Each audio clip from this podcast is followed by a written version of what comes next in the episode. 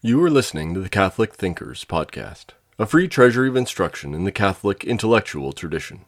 If you enjoy this lecture, please visit us at catholicthinkers.org forward slash donate. This course is from our International Catholic University Classics Collection, originally recorded between 1995 and 2005.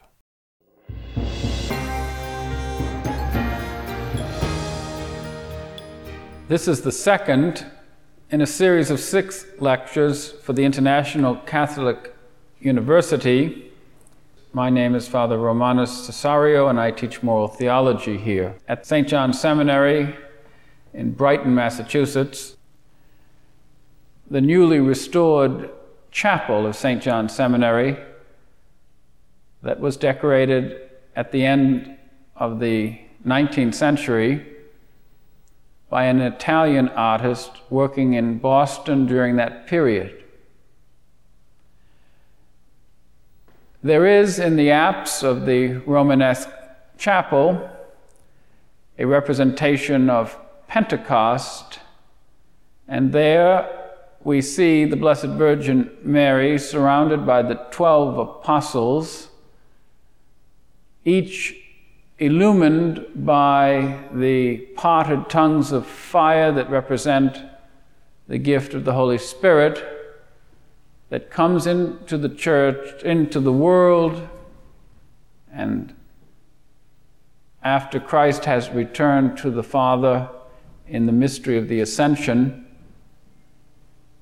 and which establishes now for all time an instrument of divine communication, which we call the communion of the church.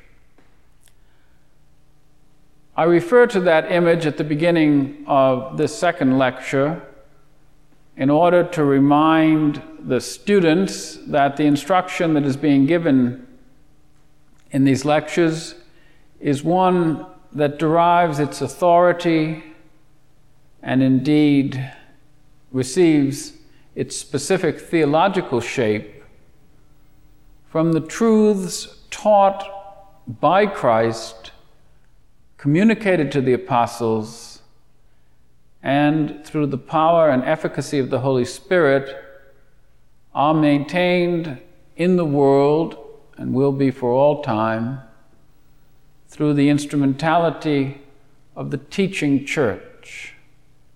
Perhaps there is no better example of how it is that the teaching church helps us to understand what is specific about the human reality than when we seek to answer the fundamental question that philosophers uh, want to pose for themselves and to answer, namely, what is man?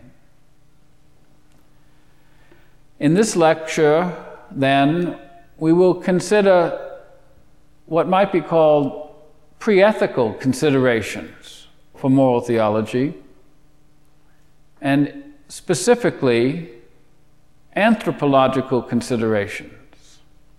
For many philosophers and others who ask themselves the question, What is man? the task that such a question imposes is one that is daunting and at times surrenders only partial responses or answers. On the other hand, the church as the Catechism of the Catholic Church recently put it, presents herself as a master of humanity. The Church is a master of what it means to be human. This is a tremendous claim. One no philosopher should make and hardly any right thinking person would dare to make. Why is it that the church can say to the world that she is a master of humanity? It is, of course, because she recognizes herself as a deposit or possessing a deposit of faith. She recognizes and knows herself to be an instrument of divine revelation for the world, and that divine revelation includes instruction, includes a teaching about the human person in what is most specifically human, that is to say, the person's knowing and loving. The church is a master of humanity because she knows how the human person achieves perfection as a human being, as a knower and a lover. It goes without saying that the church makes no claim to be a master of human biology. That's a science that belongs to the doctor, that's a science that belongs to the biologist, that's a useful and indispensable science for our human well being. But she does make the claim to be the master of humanity because it is not the case that the human person can be treated exhaustively by the biologist, or for that matter, by any physical scientist or scientist who limits him or herself to the data that matter surrenders. And the reason for that is that the church knows that what makes the human person specific, different, and of surpassing value is that God has shared something of his very own life with man, and that sharing or participation is the human soul. We know that the church always refers to human conception and to the coital act, which brings it about, as the procreative act. Secular theorists are wont to speak about human reproduction with the harsh and mechanist overtones that the word reproducing possesses. But the church knows that in the mystery of the conception and birth of a new human being, there is something that's far greater and more mysterious and more wonderful that goes on. And it has nothing to do with reproducing.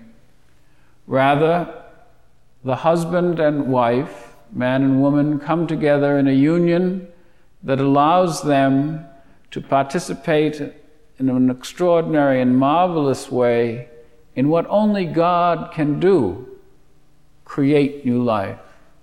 Their action then is procreative because, in supplying the matter necessary to bring about the human body, husband and wife, at the moment of the union of sperm and egg, as it were, beg God, who it is judged by the church at that moment, infuses a human soul created for that body, which soul is the ground and root of human dignity.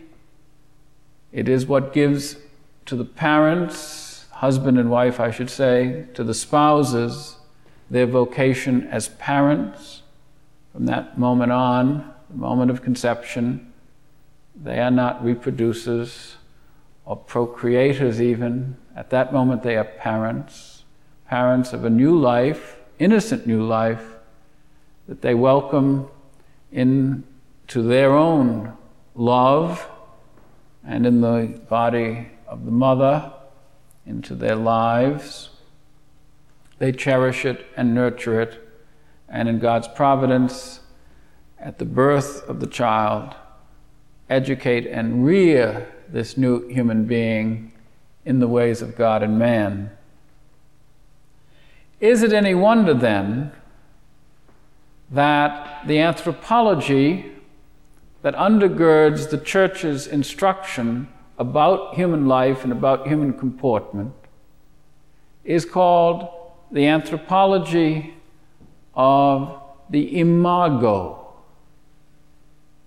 the anthropology, the image of God. You all recognize the phrase. It comes from the book of Genesis. It is the way in which the Old Testament announces to us what is different about the creature man. God had created the firmaments of the heaven, He had divided the waters, He had made the dry land appear, He had populated the seas with fishes and the land with crawling creatures and the sky with flying creatures. He had made vegetation of every sort. He had given his perfective wisdom to everything that he had made, but he called none of those things his image.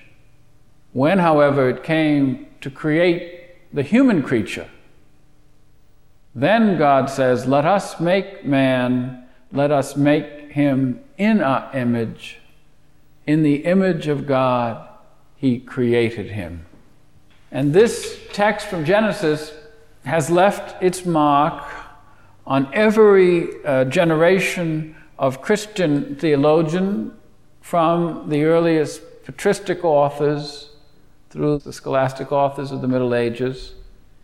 And it remains today the preferred and indeed preeminent description for the human creature that governs the church's understanding about that creature, namely, man is made in the image of God. I like to use or retain, I should say, the Latin imago because it gives me the opportunity to refer to the human person in a way that is convenient and at the same time reminds us that this is not simply another creature that we're talking about.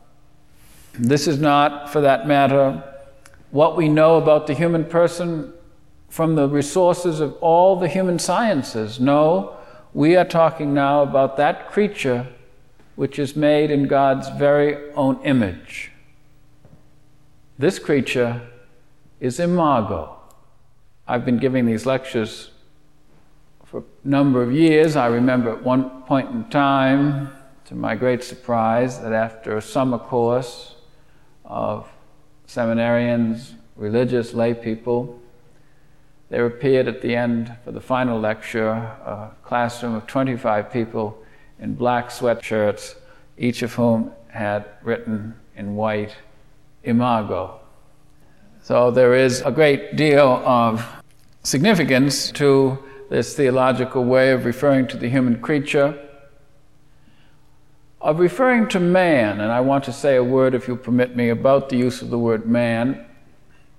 The English language has a word that allows it to speak about the individual of the human race, the individual of the species. That word is man, it's to some extent unfortunate today when some of our sensitivities urge us to look for words that are more inclusive and not exclusive.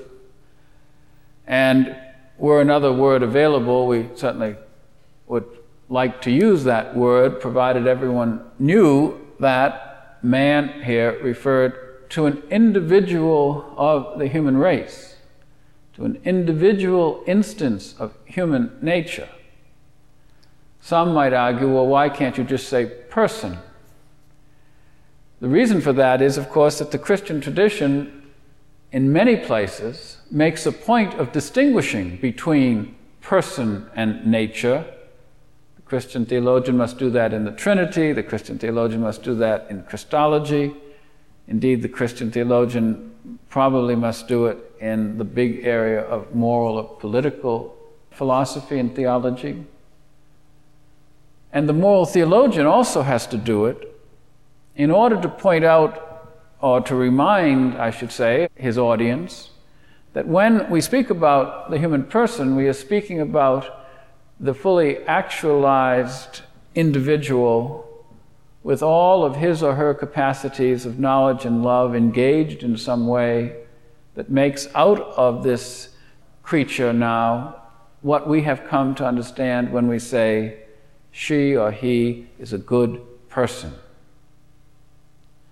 But the doctrine of the image, indeed the doctrine of creation, obliges us to accept the fact that the divine image, if you will, is inscribed more deeply into the human creature than what his or her activities, indeed his or her perfections, can account for.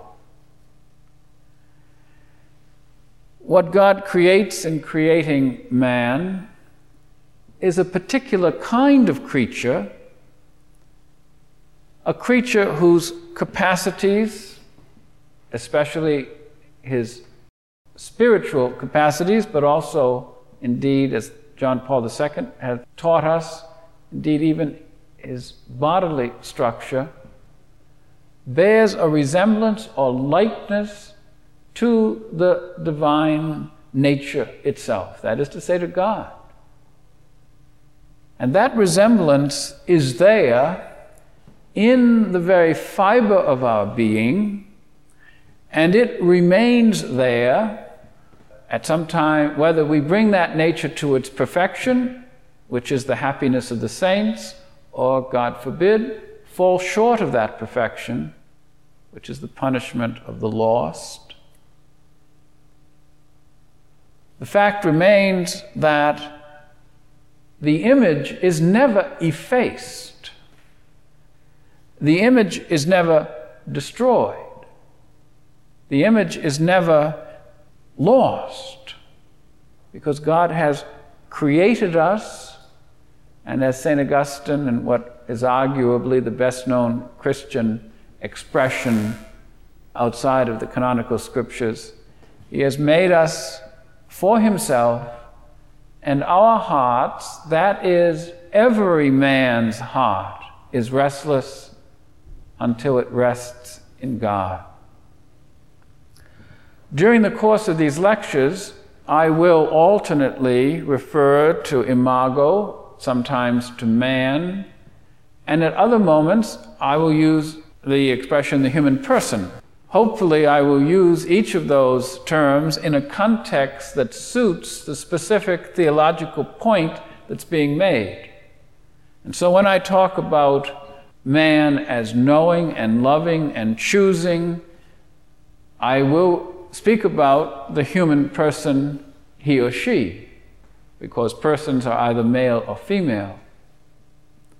But when I want to make a point about the human nature that God has created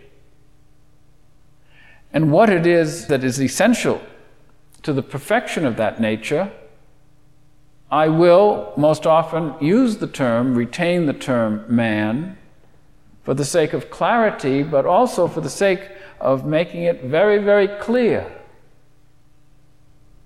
that what we are talking about at this point, as it were, sinks down to the level of nature and is constitutive of what we might call human beingness.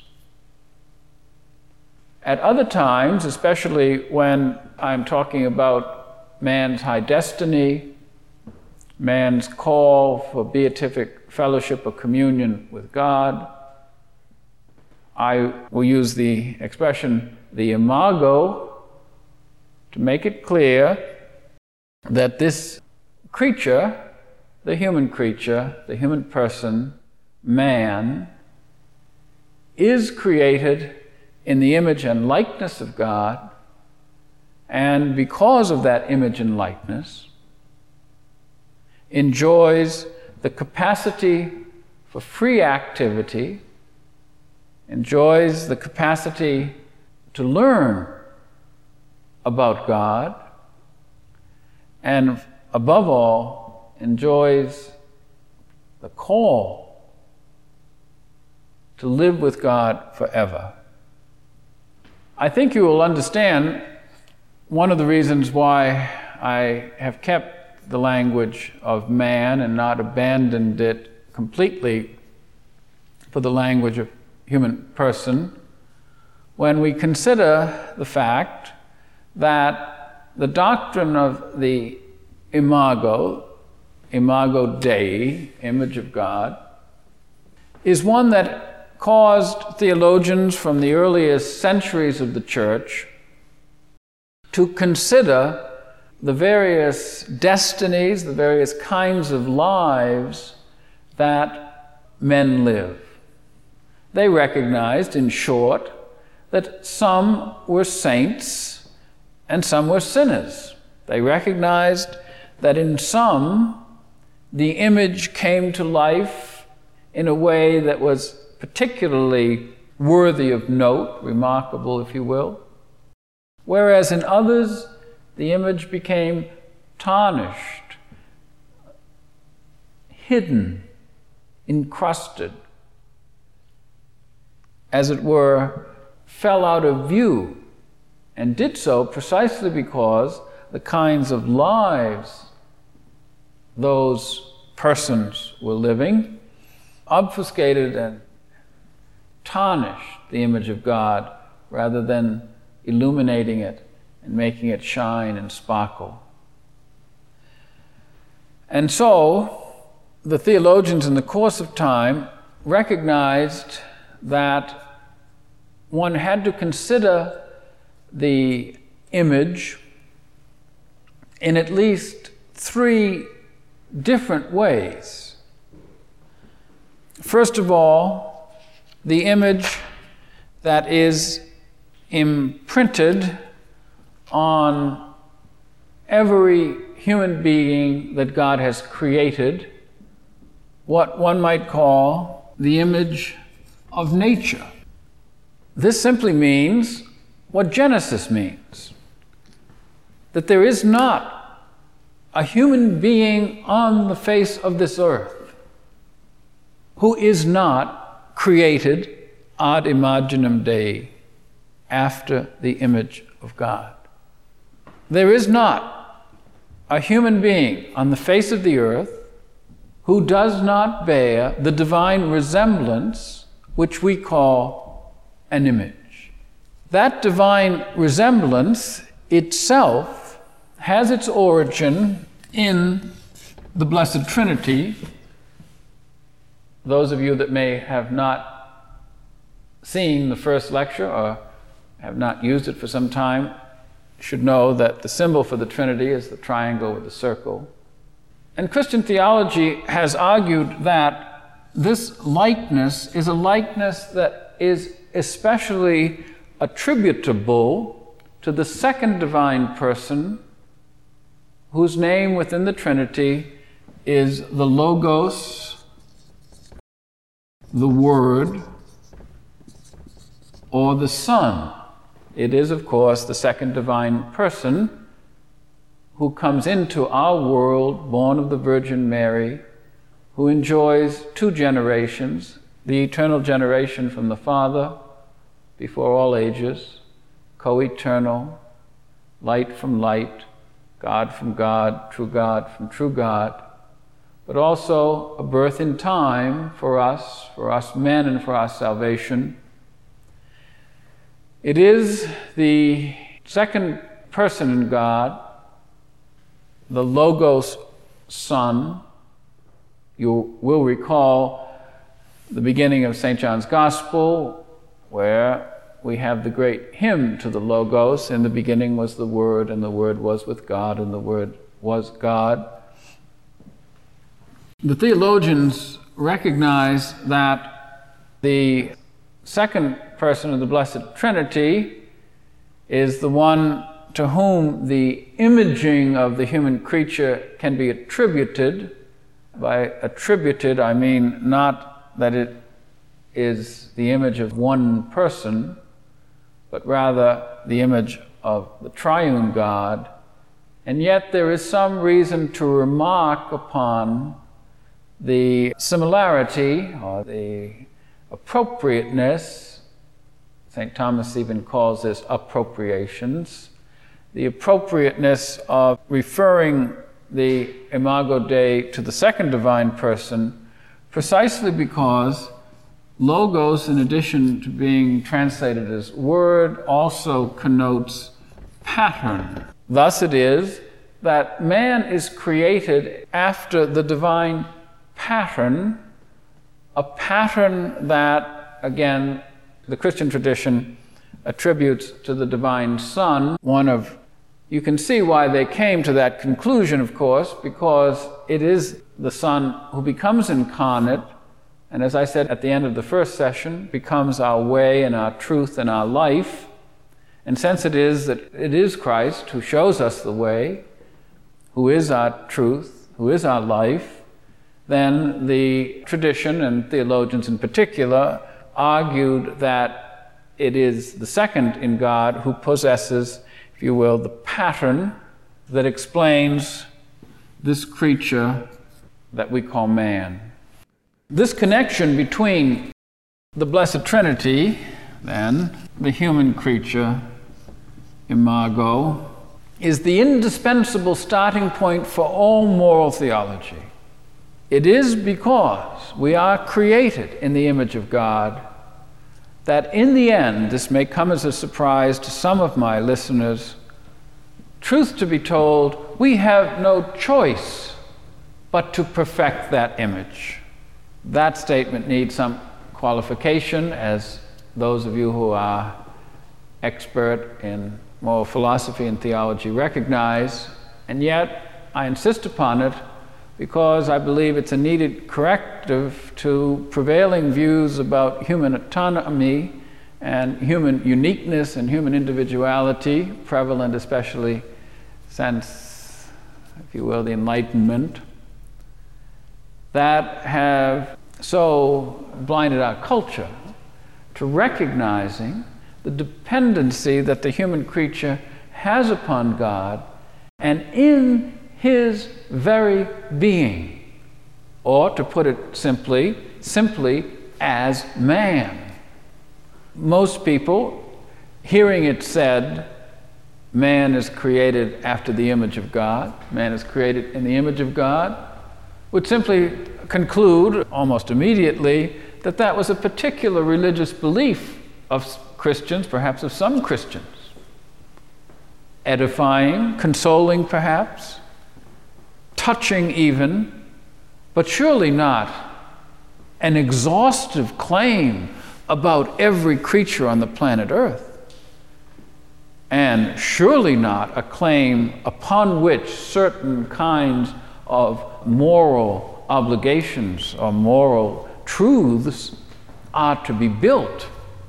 And yet, that is precisely the purpose for including within a series on moral theology talk about the image, talk about anthropology, talk about pre ethical considerations to moral theology because the fact of the matter is, the truth of the matter is, that it is precisely because God has created us in His image that we are able to develop a science of moral theology, and that that moral theology can point us to a kind of fulfillment or perfection or destiny that surpasses anything available in this world.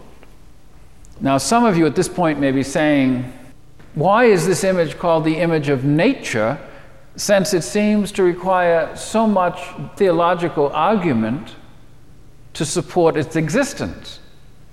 Don't you have to believe that Genesis is inspired, for example, in order to accept this? Don't you have to accept that the early Christian theologians, the fathers of the church, had something worthwhile to say and what they had to say is still worthwhile. Or perhaps isn't this something that only a Thomist or a medievalist can appreciate because that's the way the medieval theologians were wont to begin their discussions of moral theology? Not only Aquinas, Scotus, Peter the Lombard. And the answer to that question is yes, it is true. This is a theological discussion. No, it is not true that it requires one to accept the authority of all of the people that I have just mentioned. And yes, it is true that this should be called the image of nature because it is a statement about how things are. It also explains why the theologians distinguish the image of nature from the image of grace. They make that distinction because they recognized that for the imago to come to full life, and for the imago to fulfill completely the New Testament injunctions for a good and happy and love filled life. And surely, for the imago to reach that destiny that surpasses anything available in this world, nature is not enough. For that matter, the creative action of God, which alone explains why anything of nature exists, and indeed why anything of nature continues to exist, is not enough. What brings the imago to full life is that experience of divine friendship communicated through Christ and only through Christ that we are accustomed, and the tradition has ample warrant for us to be so accustomed to call grace. Gratia. The word grace has a simple etymology. It comes from the Latin word for free, gratis, and it is the simple affirmation that is found on every page of the New Testament that what God gives to us in Christ, He does freely. He does because He is good, not because we are. He gives as a father gives to his children. He gives graciously, we might say in English, lavishly, which is why the word grace, in addition to connoting a free bestowal, also connotes a sort of perfection of endowments, of gifts, a perfection of graces, we would say, so that the soul becomes, and we still have these expressions in English, graced, the person becomes graceful, gracious, all of which now is the feeble attempt of human language to find an expression that reaches out and encompasses everything that it means to be a friend of God. It's very difficult for the theologian to talk about the divine friendship.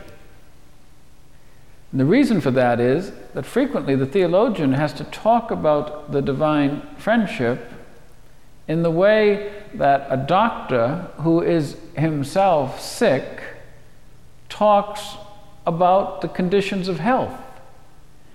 He may know that the patient he's treating possesses those conditions better than he himself does.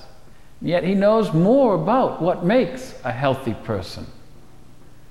And so, us poor moral theologians have to recognize that we're in the awkward position at times of talking about a life that the saints exemplify better than those of us moral theologians who have not quite reached that level of sanctification or that status of divine friendship which we reserve for the saints.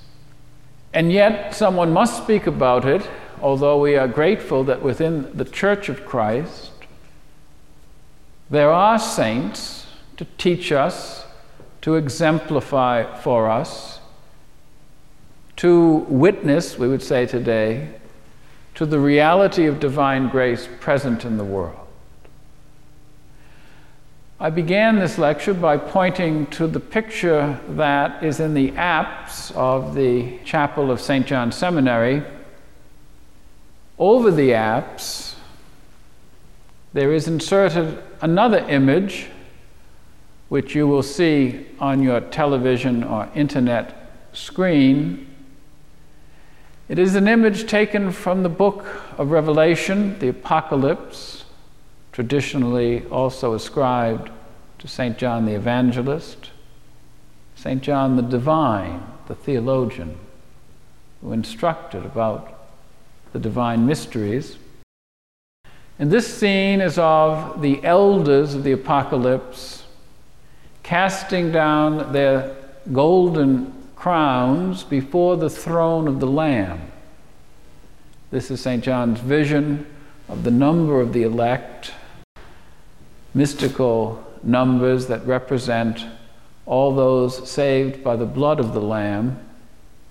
You will be reminded that talking about the life of grace, distinguishing between nature and grace, is the task that falls to some theologians in the church, and a task that the moral theologian must be especially attentive to.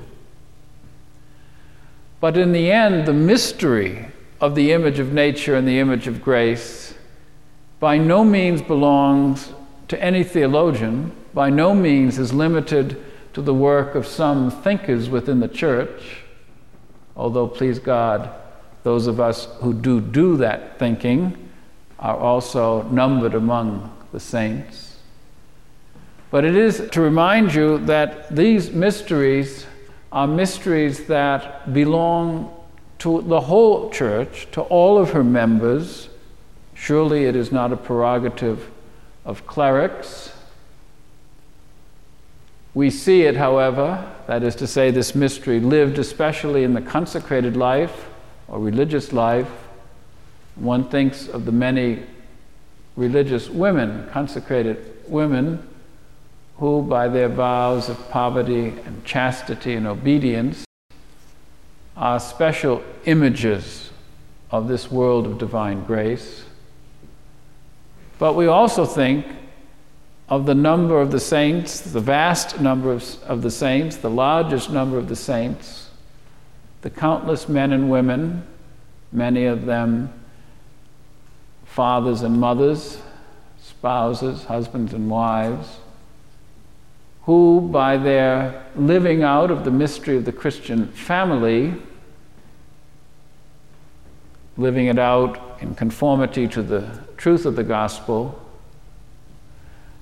realized in a way that is perhaps the least noted but the most spectacular expression of the distinction between the image of nature and the image of grace, precisely because we see in the Christian family, in mother and father, and in child, children, the fulfillment of the divine promise that God makes when he creates man and enjoins upon the man and woman to be fruitful and multiply and to fill the earth, to dominate it, and to transform it, to transform it into a world of divine fellowship that we know is made possible in our sin marked history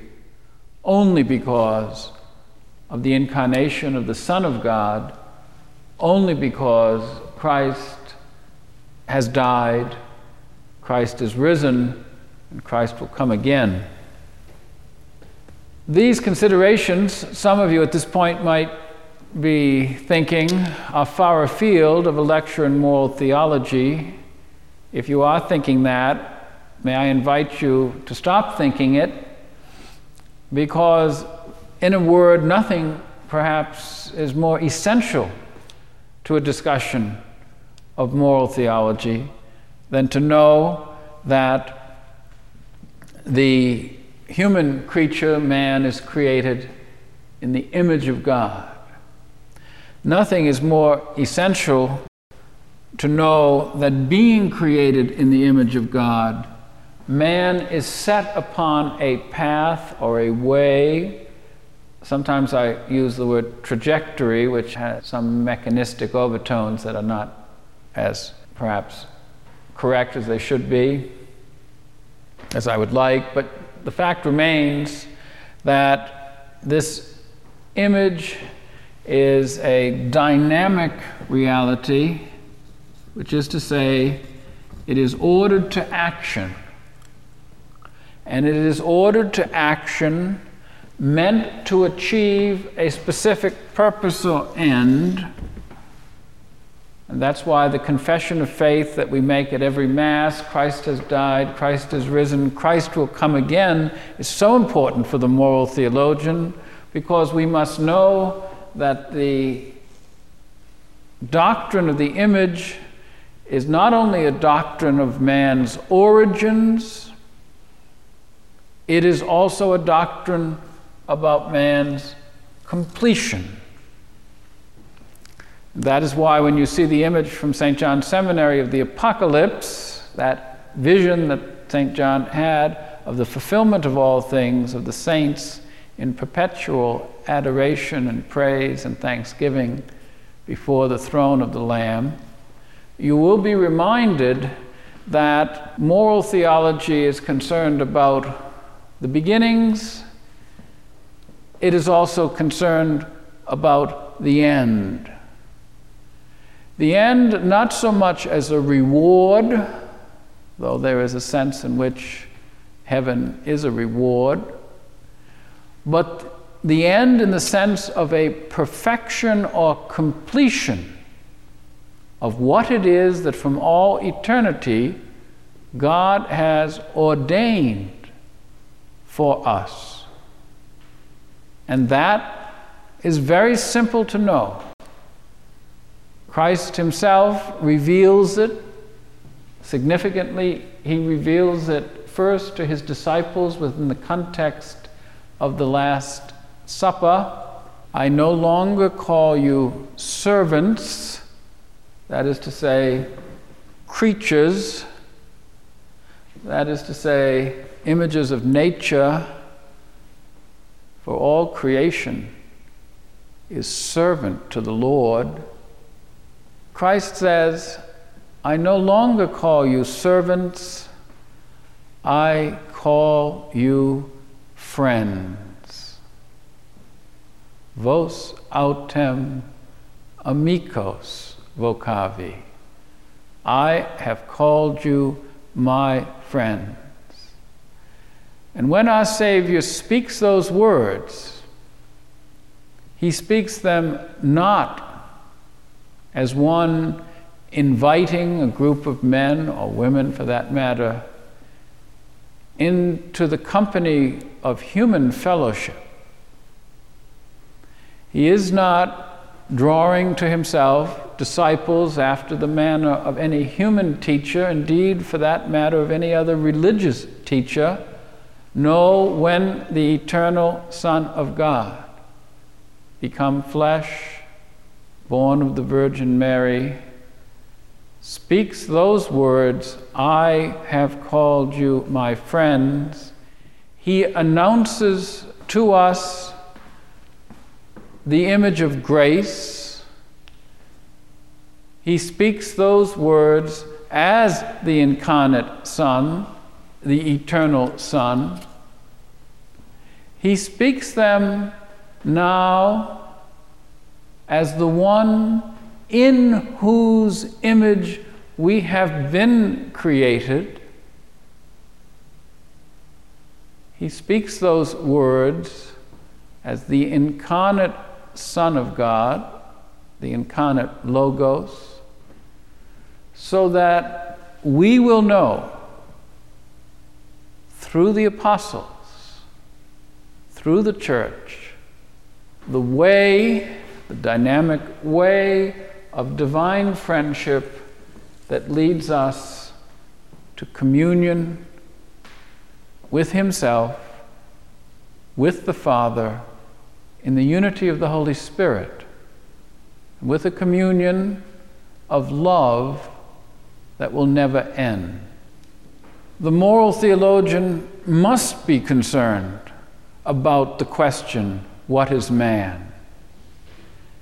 And he must give the answer to that question, the answer that God Himself gives to us through divine revelation, and say that man is that creature created in the image of God. The moral theologian must be concerned to distinguish between the image of nature and the image of grace because he knows that the full actualization and realization of the image is a work that God offers freely through his church to every man and woman, to every creature. The phrase of the Second Vatican Council, the universal call to holiness, surely is appropriate in this context.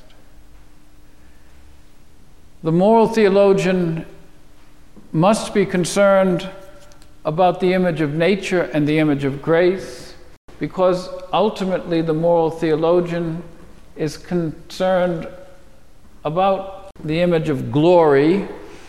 That's a very poor graphic, you'll excuse me, but I feel comforted because I know at this point the technicians will again draw our attention to the apse of St. John's Seminary Chapel.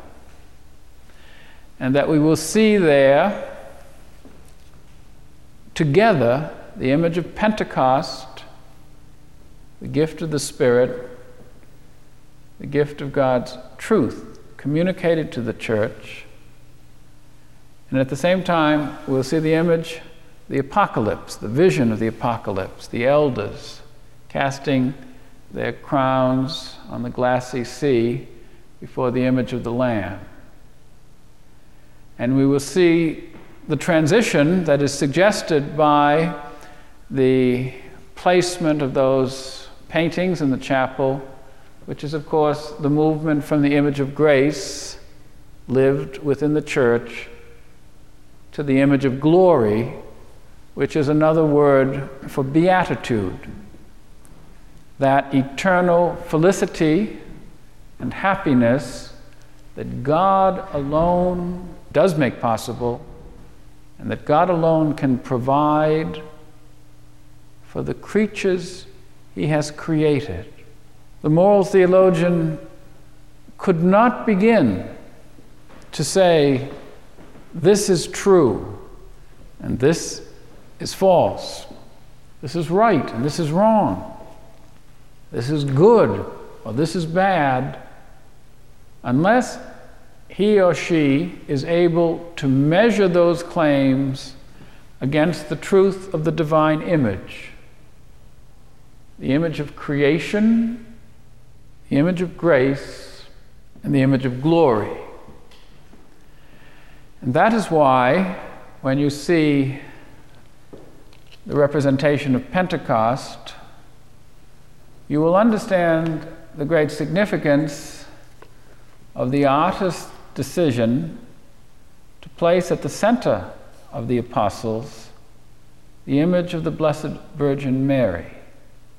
We are taught that what the church hopes to be, what each one of us hopes to become, Mary already is. We are taught that the graces that we confidently expect to receive from God to fulfill our destiny, Mary already possesses. And she possesses them as a mother, which is to say, as one who wants to give us everything that we need in order to realize the perfection of our godly image. I think it's possible to say that no moral theologian would want to talk about moral theology without talking about Mary. We hope you enjoyed listening to Catholic Thinkers. Please visit us at catholicthinkers.org forward slash donate to help us keep this content free.